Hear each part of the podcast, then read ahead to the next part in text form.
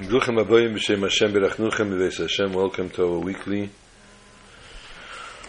Wednesday night share.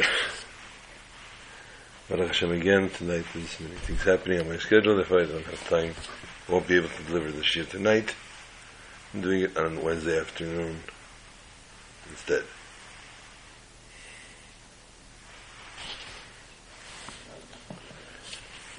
Shir.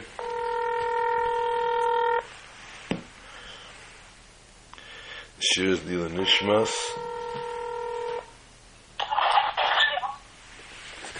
Lila Nishmas Shmuel Yaakov ben Moshe and Jeanette Bas Avraham HaKohen. Pashas Boy. Dalit Shvat tonight, which would again be the outside of the Baba Sali. The Baba Sali, Rabbi Saul B'Chatzera, a sage from Morocco, who lived in Eretz Yisrael, and uh, we've told stories of connections of he and the Rebbe in the past. A little different of a story. Tafshin Yud Beis. Baba Sali felt maybe he wanted to move to the United States of America. And he wrote to the Rebbe. The Rebbe quite adamantly told him how he needed to be in Eretz Yisrael, the Holy Land of Israel.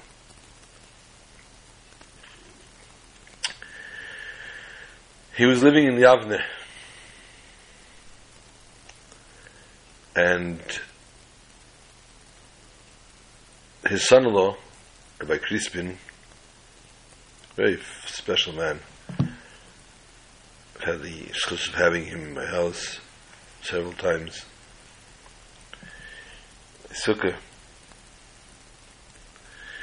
He tells a story of a kil that had opened in Yavne. And Rosh HaKil, head of the Kil, wanted very much to meet with the Holy Baba Sali. So he came to the son-in-law and he said, listen, you have pool, you have, please get me in. And Reb Crispin said, okay. And he got him a private audience to come into the Baba Sali. The Baba Sali, being the holy soul which he was, was able to size somebody up as soon as they walked in.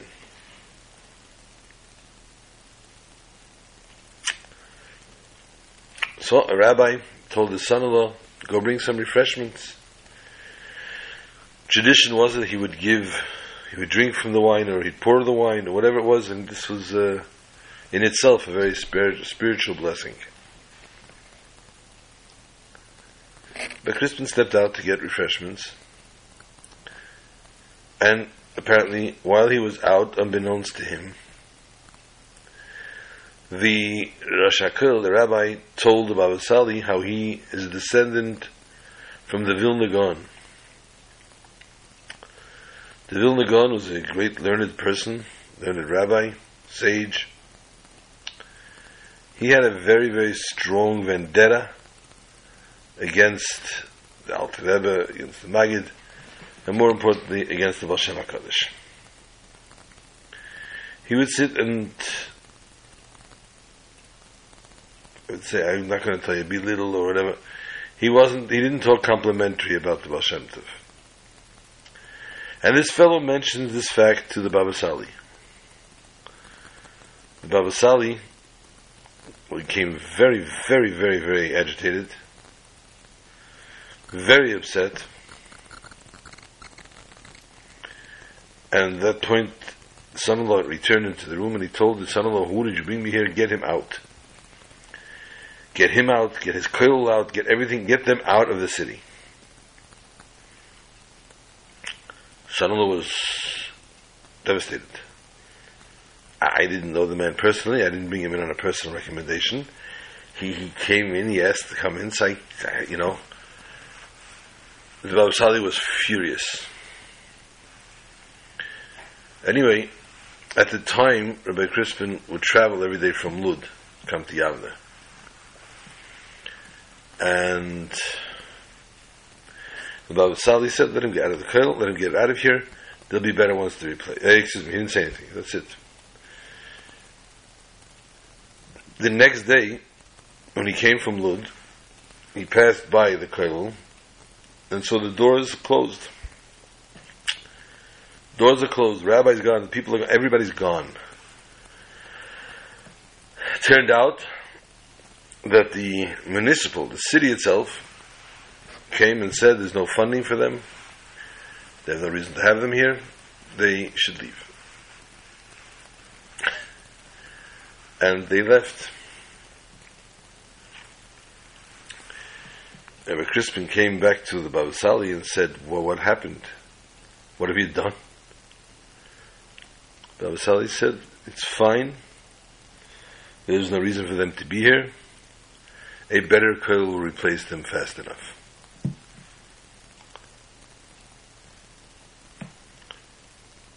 Rabbi Crispin, a while later, traveled to Brooklyn, New York. And he came to the Rebbe. And he came into Yechidus and he made a bracha Shehecheyanu, which is traditional, the first time you see the Rebbe. The Rebbe answered Amen. And he began to tell the story of this Kel. the Rebbe was very intrigued. The Rebbe asked again and again to repeat this, to repeat that, to make to clarify this point, clarify that point. The Rebbe wanted every point of this story of exactly what the Baba Sali said, how the Baba Sali handled. Short time after that, by the way, the Baba Sali himself moved out of Yavne to Netivot, wherever he went, but a place that had such a koil he didn't want to be in. Somebody, he says, that makes fun of the Baal Shem Tov is just not. Just not. Tonight is the the Baba Sali's outside, Schus Yogan Aleinu. And I'm sure that many, many people are going to light a candle tonight for the Baba Sali. This is not a advertisement for that an advertisement for that. It's not I'm not trying to. Those that would like, I guess, if they feel they want to be connected, if they were connected, if they like to, I don't know how you would do it. They would light a candle tonight in the memory of the Baba Sali. One thing for sure, to take on an extra mitzvah, to give an extra coin to tzedakah, to do a hidden mitzvah, to daven an extra minute, would not hurt the Ilan Nishmas of Yisrael Baba Sali of the of the Chatzera. The Rebbe then told Rabbi Crispin, by the way, that uh, he knows so many stories of the of the Abu Chatzera family. The Rebbe encouraged him very strongly to document, to write the stories down and to publish them, and people should know. Should know who this person is and who this person was. We should always remember the great miracles and happenings that happened with the Baba Sali. I believe is the third time I'm giving a shir on Dalit Shvat. And again, like the first time and the second time. This is the story that I found, and the others that I've told before I did not find again. So, call it what you like.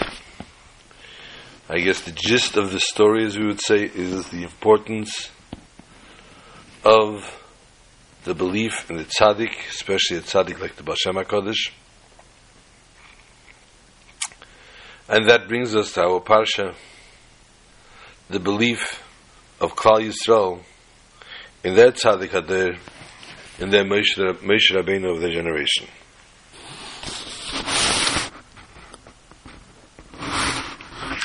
The first Rashi in the Torah, in Bereshis, says the Lei Hayatzak. We don't need. What don't we need? We did, shouldn't have started the Torah with Bereshis Bara Vesaretz. The world was created by God in heaven. God created the world, the heavens and the earths. But rather, since the Torah is a Lashon Heira, is a word meaning lessons, and is a life lessons, and teaches us lessons, therefore, Torah should have started with a mitzvah. And the first mitzvah, the first commandment that should have been mentioned, is Hached, which is the first commandment in the Torah mentioned, is in our par- parsha, Perik Yud Beis, Pasuk Beis, chapter 12, verse 2, Hachedish hazel lachem reish chadashim. Rishin hu lachem lechad she'ashana. This month should be to you for the first, head of the month, the first of the months of the year. And we know that the, bez, that the heads of the month were established by the seeing of the Mela, the birth of the moon, and the Bezdin, the judges, the courts, established and they sanctified this day of Rosh Chodesh.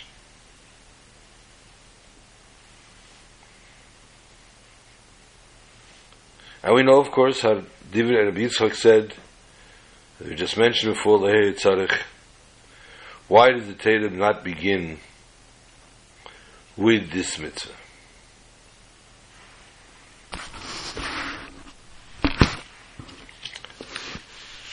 This first mitzvah that's given to the Jews once they've become a nation is to determine, as we said, and sanctify the first day of every month. And thereby creating a Jewish calendar.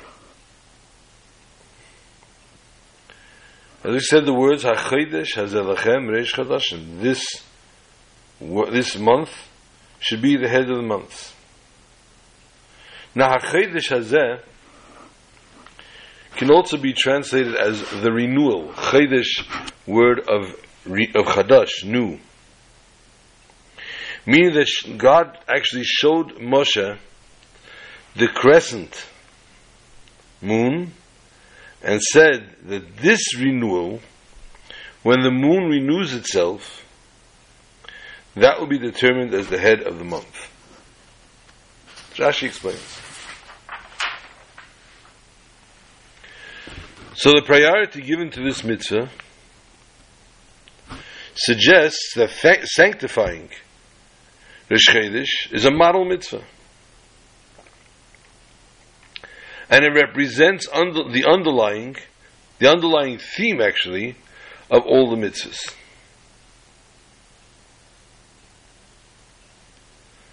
What is the primary objective of all the mitzvahs? Is to transform the physical world from mundane to holy. By using any physical object to perform a mitzvah, we reveal the godly purpose for which the object was created. And thereby sanctifying said item. So when we take something, a lulav, an esrog, whatever it might be, and we make a blessing on this, this shape for the ram's horn, and we make a blessing on that, we are saying Asher Kiddishanu b'mitzvaysa You sanctified us by commanding this commandment.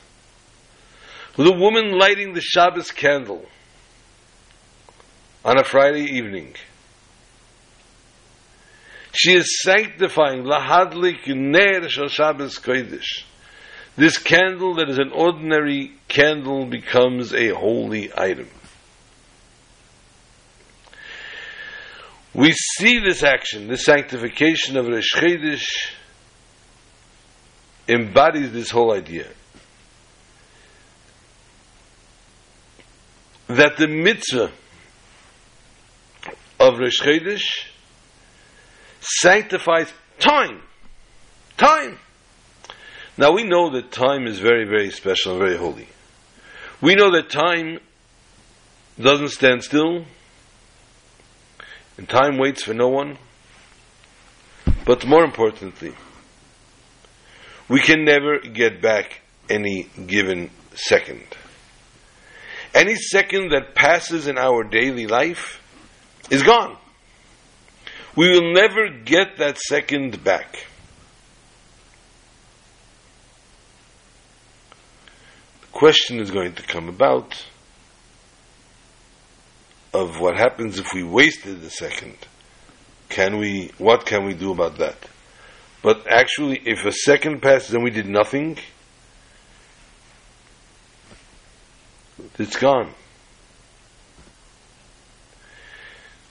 The mitzvah of Rosh Chodesh takes a simple day. It could be as it was Monday, yesterday, uh, yeah, Monday, this past Monday, was a Monday like every other Monday. However, it was declared Rosh Chodesh, the head of the month, and therefore became a special day. It's no longer a regular weekday. There are special offerings that were brought in the Holy Temple. There are different laws. Basically, women don't do laundry, etc., on Rosh Chodesh. They don't cut our hair on Chodesh. It's not Shabbos. And it's not actually even Yom Tov. But it becomes a special day in its own right. And this day requires that the Bezdin, the judicial, the Jewish judicial court, establishes and begins to calculate the constant cycles and patterns of the sun and the moon. So therefore we see this mitzvah to establish a Jewish calendar not only elevates the days that were made holy as a Chodesh, but holidays that are upheld throughout a month are based on the day of Rosh before. Which therefore gives a godly purpose into every single moment of our life. Therefore, Rosh the first mitzvah commanded. It's a visible act of sanctifying the mundane, which is the essential theme of all mitzvahs. And more so, time, which marks and is defined by change, is the first and most basic characteristic to every created being. It's the change from non existent to existence. As such, just as the time is the very first creation, is sanctification, is the very first mitzvah.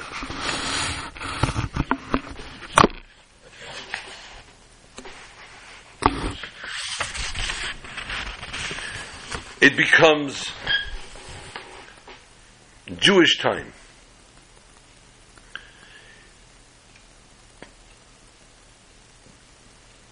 Generally, time is not in our control. We don't, we can't control time.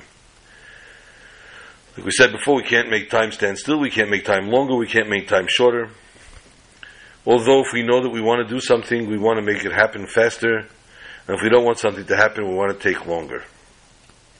If there's somebody that's far away from us and we want to meet them, and we know that we're going to meet them in a minute, in five minutes, in a half hour, every minute is painful. And we want to make those minutes go faster. Unfortunately, they take so long. Or they literally become painful.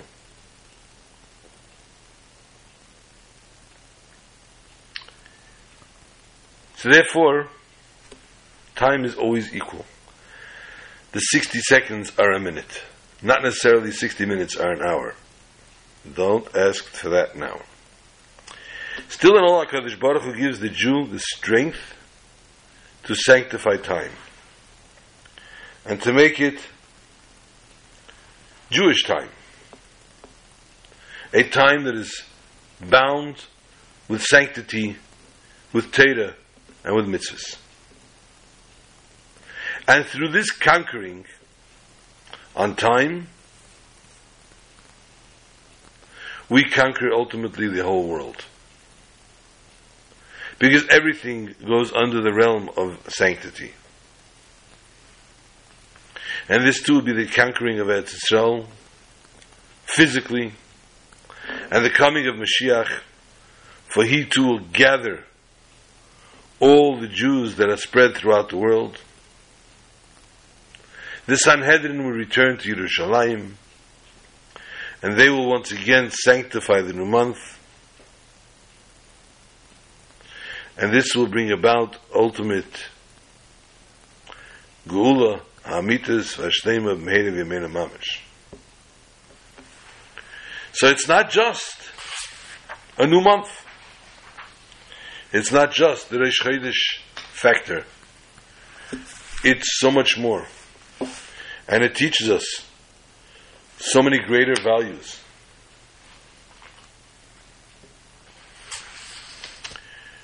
This is Parsha, Parsha's Boy, as we said last week. Boy is a numerical value of three.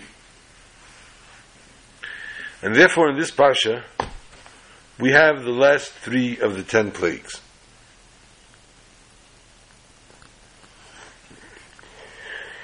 In the beginning of the Parsha, though, Parai confronts Moshe and says to him, asks him a very intriguing question. After Moshe has repeatedly said, Let my people go, let the Jews out of Egypt, he asks Moshe again, Me, v'mi ha'hilchim. Who's going?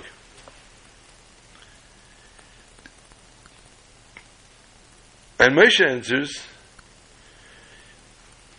doesn't say everybody. It doesn't say I'm going or my brother's going. He says, Binareinu uviskenenu nelech. Our youth and our elders will go. What is this dialogue between Pari and Moshe? The Baal HaTurim is known for his gematrias. A gematria is a numerical value for every letter, and therefore, I forget the word in English. If I remember the word in English, I can't pronounce it.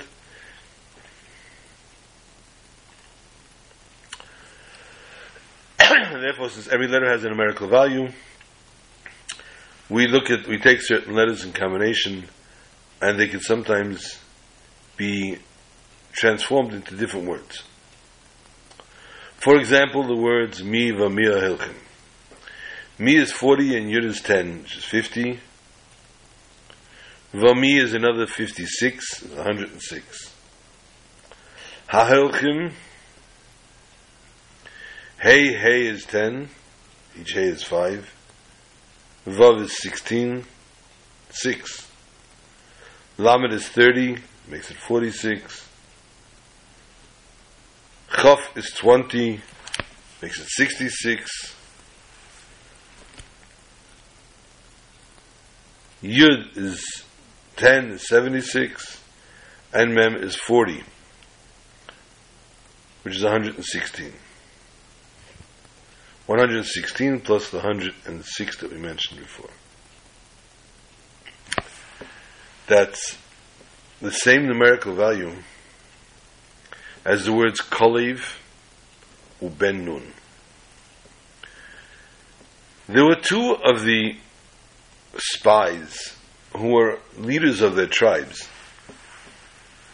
Koliv ben Yefune and Yeshua ben Nun. These two people, when the decree of the spies came about, they withstood. They withstood and they did not allow themselves to fall into the traps, to the words of the mouth of the Meraglim, of the spies. And they said, no, we are allowed, we can go in, we can conquer, we should go in. And therefore, Kalev and Yeshua ben Nun were allowed to go into Eretz Yisrael. However, at that point in time, a decree was put down that the Jews were to travel 40 years in the desert, and during those 40 years, pretty much everybody that was there at that time would pass. So Pari therefore tells Moshe, Miva Hilchim, which means I know very well, my stargazers have told me, that it will only be Kolev and Yeshua that will go into Eretz Yisrael. Why are you bothering everyone else? Why are you schlepping them through a desert? Let Yeshua and Kolev go, and they'll go in, everybody else can stay here. Even you and your brother are not going in. And Moshe answers, you are mistaken. Binurenu uviskenenu. The decree in the desert will only be on the people aged 20 to 60. Anyone younger than 20 will not be in the decree. Anyone over 60 will not be in the decree.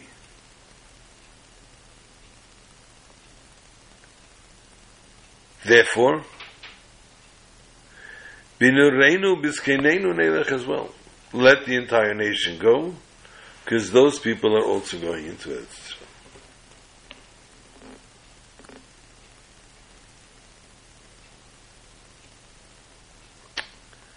These dialogues were not easy. More so for Moshe Rabbeinu. Moshe Rabbeinu, as we spoke many times, a Roya Nemon, a devoted shepherd,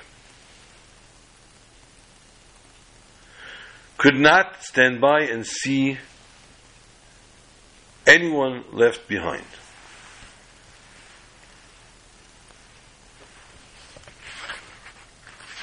But there was a problem.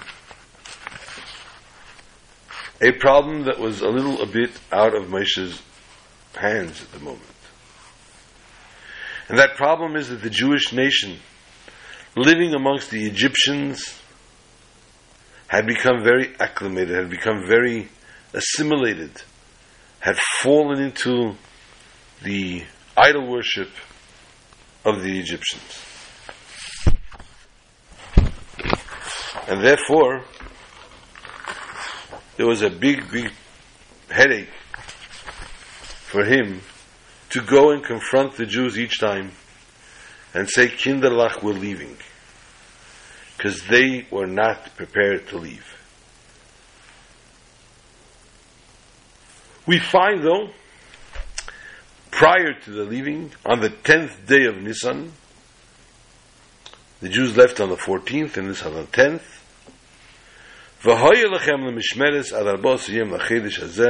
they were told to take a sheep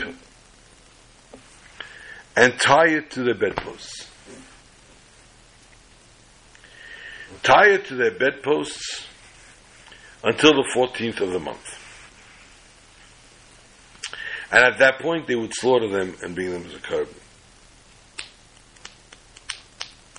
Needless to say, this was the Egyptians' most awful nightmare because they would worship the sheep. Not, not like a pet.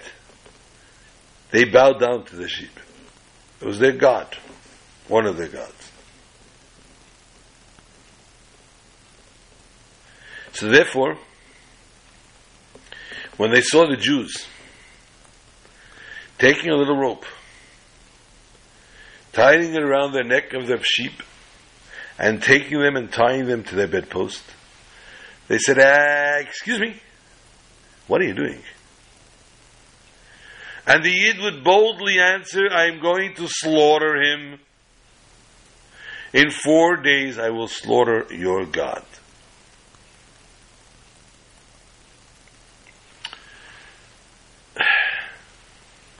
Why the drama? And if you want to do drama, do like you did by Noach. Noach was 120 years. He built an ark for 120 years. People kept asking why, and he kept telling them. Didn't help. So here you're taking the sheep because it's their God, their deity. Take it and shecht it. What's the whole thing here? What is the delay?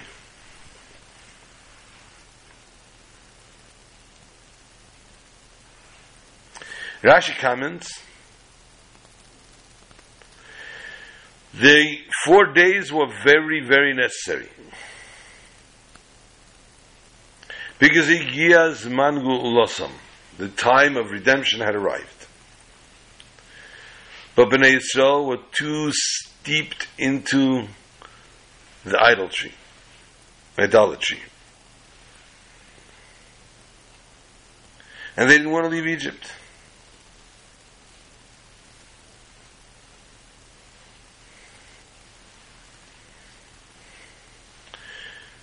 Egypt, Ervas Haaretz, the shame of the earth. But they didn't want to leave. Whew. Stop.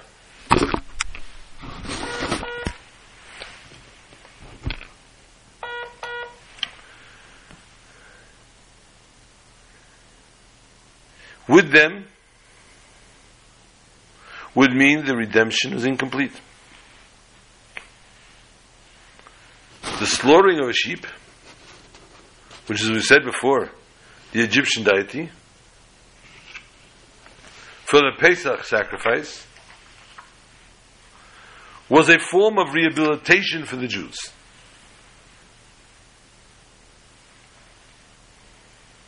The Jews not only dabbled in idolatry, they were steeped knee high. Not knee high, up to their necks. 49 of the 50 levels of, of impurity they were sitting in. So this one-time act that renounced this previous obsession with idolatry was not enough to deprogram them from the Egyptian influence. A longer process was required. And therefore, four days of introspection. Four days of devotion, dedication, of looking at that sheep and saying, eh, you're gonna die. And with that, your religion, and with that, everything that we ever connected to in your religion, we're going to just cut this out. Four days, though. Four days? Why four days? We see four days prior. We see another case of four days in one of the most infamous stories of the Jewish nation. The sacrifice that Abraham brings as he brings his son Isaac to the altar. Akedas Yitzchok. Hashem tells him,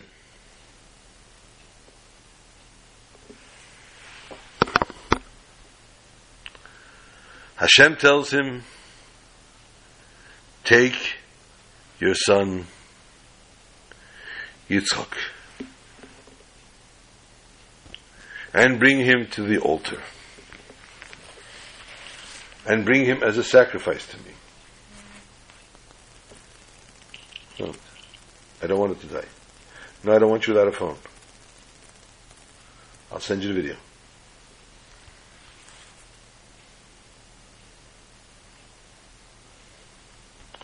Take him to the altar.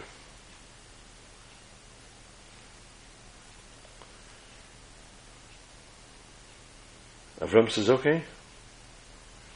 You say so. And he takes, the next morning, gets up very early.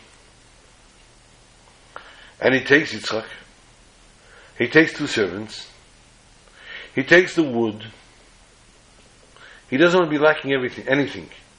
He wants to make sure that whenever God says, do it, he'll be ready. Wherever it is, he doesn't have to look for wood, shouldn't have to look for, for a knife, he shouldn't have to look for, for the fire, anything. Everything should be ready.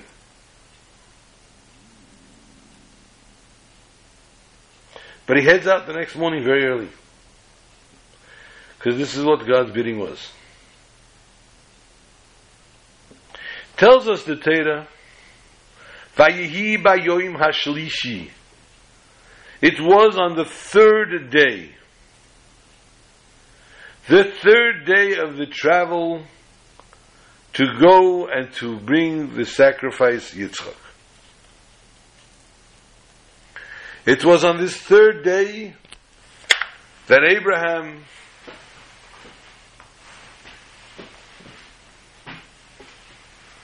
lifts up his eyes and in the distance discovers the mountain.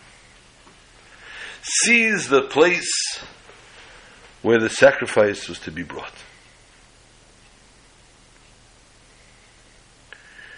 So let us say he was told on Sunday. On Monday he tra- started to travel. Tuesday and Wednesday, the third day of his travel, bringing us from the original command four days. Four days. And Rashi explains the immediate question which is asked by the Mechamash the Mikra, by the child studying Torah, why four days?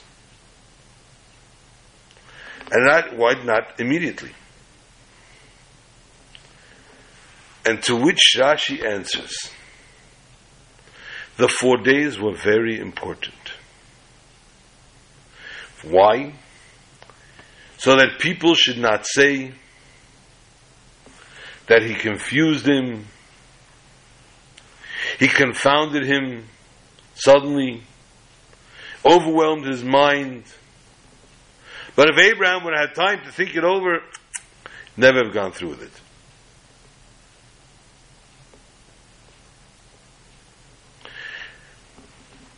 Had he acted on instinct, people would have said, he snapped. After all, how often does God call you at night? Incidentally, there's another very, very interesting question, tangentially returning to what we were talking about before with the new moon. Um, we know that God wanted to show the value of Moshe. And by showing him the, the value of Moshe and how special and holy he was, God sought to, to appear to Moshe by day. All other prophets, many nations, or even prophets of the Jews, saw God at night, in a dream. And Moshe spoke to God by day. And that was a novelty of Moshe. So the immediate question becomes if that's the case, how did he see the moon? What moon did he see? It was daytime. So obviously the sages are not going to get caught flat footed. And the response to that is that this conversation took place towards the end of the day. Sunset time, twilight. Still day, but the moon was able to show itself.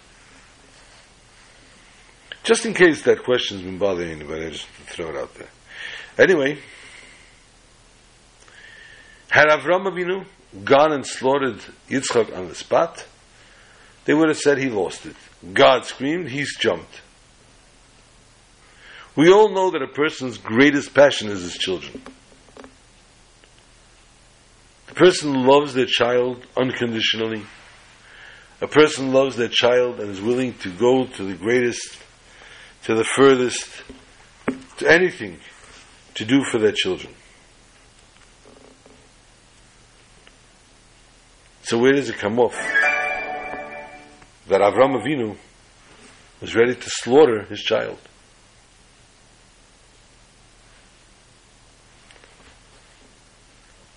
Therefore, he was given four days. Four days to contemplate. Knowing that he had only one son from this wife, Sarah. This one and only child, He was going to bring on an altar and, this, and sacrifice him. Four days, Rabbi say. Oh no.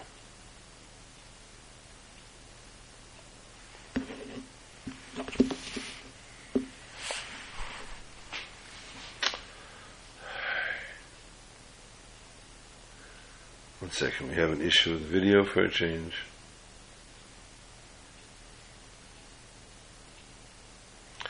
Four days. Moshe, Avram Avinu, I'm sorry, was delayed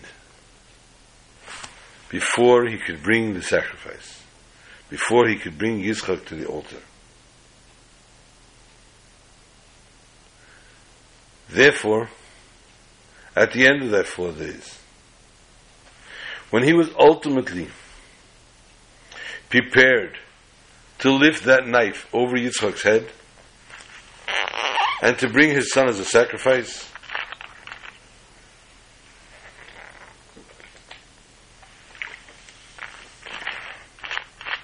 it's indisputable that he did so completely sound of mind. He had plenty of time to think it through.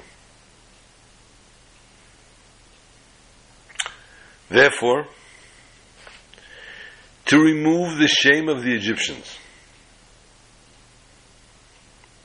to remove the shame of the Egyptian influence over the Jewish people, the Jews were not only commanded to slaughter the sheep, but to start the process four days in advance. Fully aware of what they were about to do. Video froze for a change.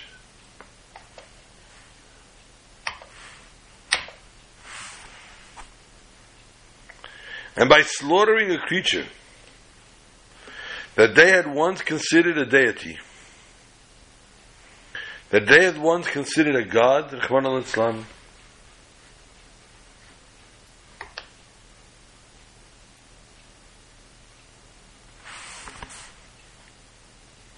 after four, day, four days of thought and awareness, they effectively, indisputably, purge themselves of their idolatrous state of mind. Hence, giving them the detox that was needed and giving them a pureness of heart and of mind. When they brought this as a sacrifice and thereby freeing themselves of this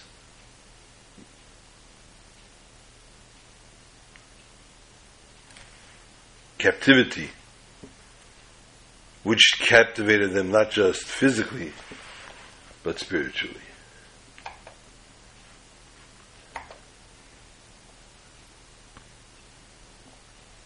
Okay, picking up now on the second part of video, video part two.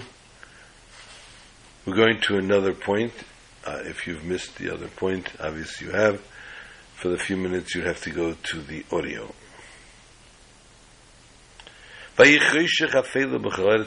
The ninth of the ten plagues.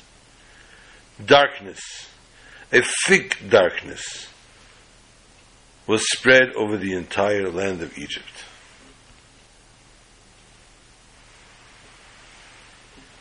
What was the purpose of the darkness?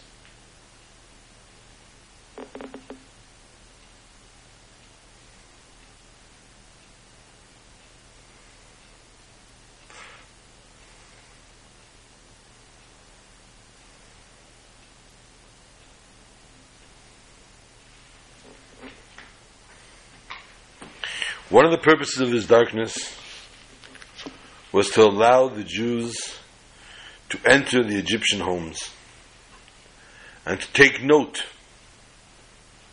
of the possessions.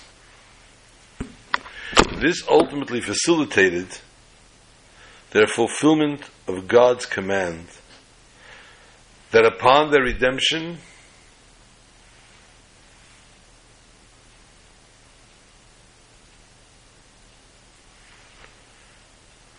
upon their redemption, they should empty Egypt of all its valuables.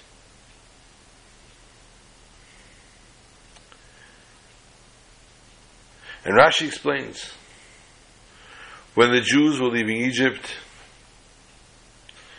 they requested certain items. If the Egyptians told them, We don't have anything, we we have nothing, they would reply, We sought in your house in this and this place. They knew exactly where to find it. And this, of course, then left the Egyptians with no choice but to acquiesce and to give whatever the Jews asked them.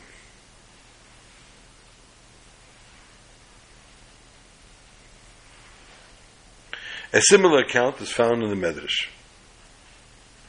And the Medrash adds, however, that the Bnei Israel canvassed the Egyptians' homes in a supernatural manner. Whenever Bnei Israel went somewhere, light accompanied them. And it illuminated in all everything that was in barrels and closets and hidden recesses in the Egyptian homes. This is what the Medrash says. In contrast, Rashi implies, though, that the darkness enabled the search by blinding the Egyptians, Bnei Israel actually combed through their homes via natural means, which could mean they had actually flashlights, whatever it was they needed to take. Rashi's opinion supports the principle that the natural processes involved in performing a mitzvah are a significant component of the mitzvah itself. Not to go around about and do things in runabout, but rather the natural way. The way the mitzvah is supposed to happen, we complete the mitzvah with the fullness, naturally, with all our faculties.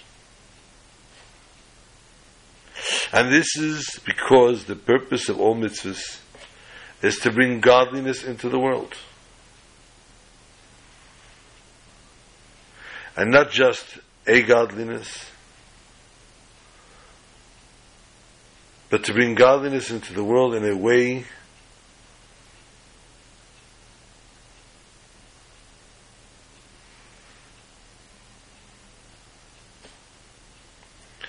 that it's tangible. When a person does a mitzvah, he sanctifies not only the object, which is performed as we spoke before about Rosh that we sanctify the actual time, but even more so here, the person sanctifies the physical concept, the physical creation, which he is holding in his hand and he's making a blessing over it, he's thereby making this and sanctifying this and making the physical essence which he is holding in his hand into something holy. He takes the mundane out of it and turns it into something totally holy.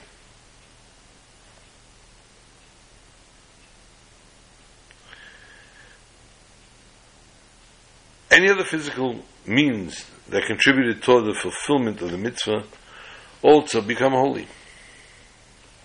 So the lulav and the esrog don't work on their own. In order to have the actual mitzvah completed, the lulav needs to have the esrog with it, needs to be bound with the hadassim, with the aravas, etc. And therefore,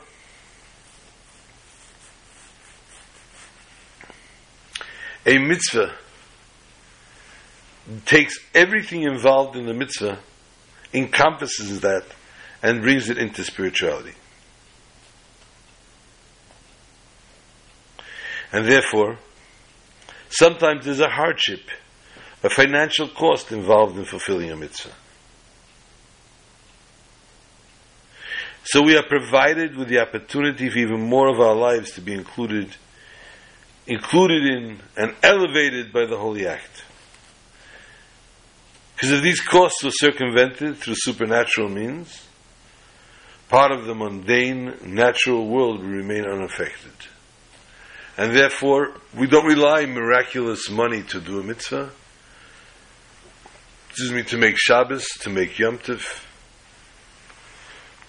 But rather we do it with our physical toil so that we have accomplished that this mitzvah has become a physical connection to God.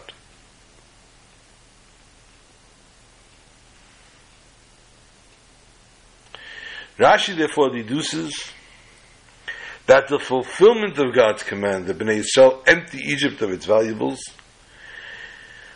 involved effort of conducting an ordinary natural search. Not that a light went with them. They had the natural ways of looking. They didn't just find the things naturally, but uh, spiritually. They had to go look for each thing. It wasn't shown to them, it wasn't revealed to them, like the Medrash says.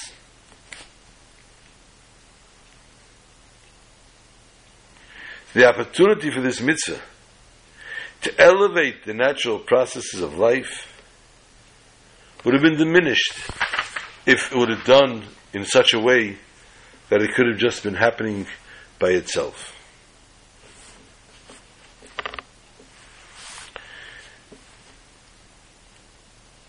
We see the beginning of the Parsha, Parai is once again adamantly refusing to let the Jews leave. And God tells Moshe, I hardened their hearts. So yes, they obviously don't want to let you leave. so the question stands. So why is it Paro's fault? God hardened his heart. How is he supposed to do anything?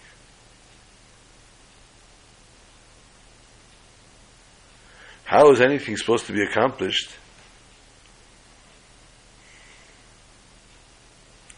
if God hardened his heart?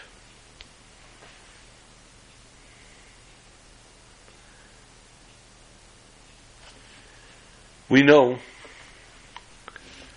that if a person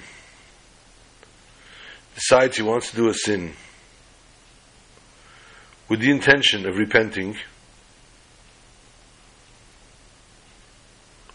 which doesn't mean the intention of repenting,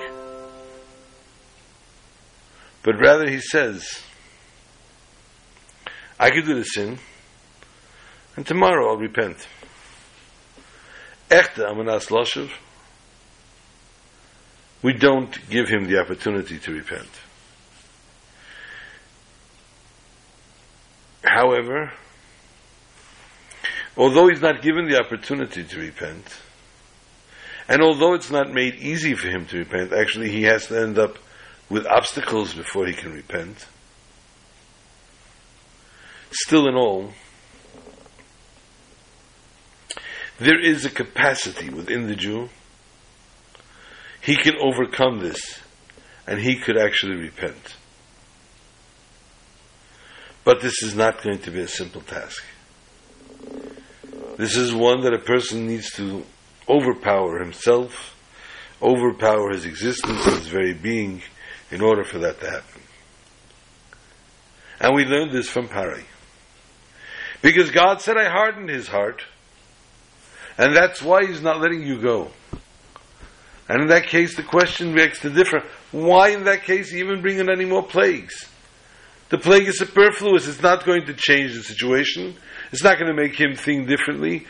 It's not going to make him act differently. Why any more plagues? And to this, the Torah tells us that indeed there were more plagues, and the reason for the more plagues was to push him to the limit. And to tell him that yes, it's going to be very hard, because I'm actually working against you.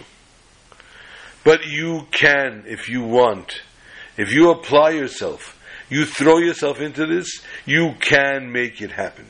You can find it in your heart to set the Jewish nation free.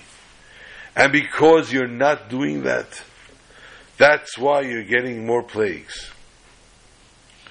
But the essence tells us a very strong life lesson. That we, as Jews, always have this opportunity to do that tshuva.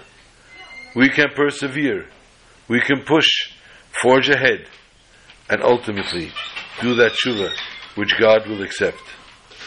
May we fulfill that mitzvah. May we do that ultimate tshuva. May we find ourselves this Shabbos, Yerushalayim Kodesh, and we'll be able to say that B'Shalach we were sent out of Golos. Shabbat Shalom to all.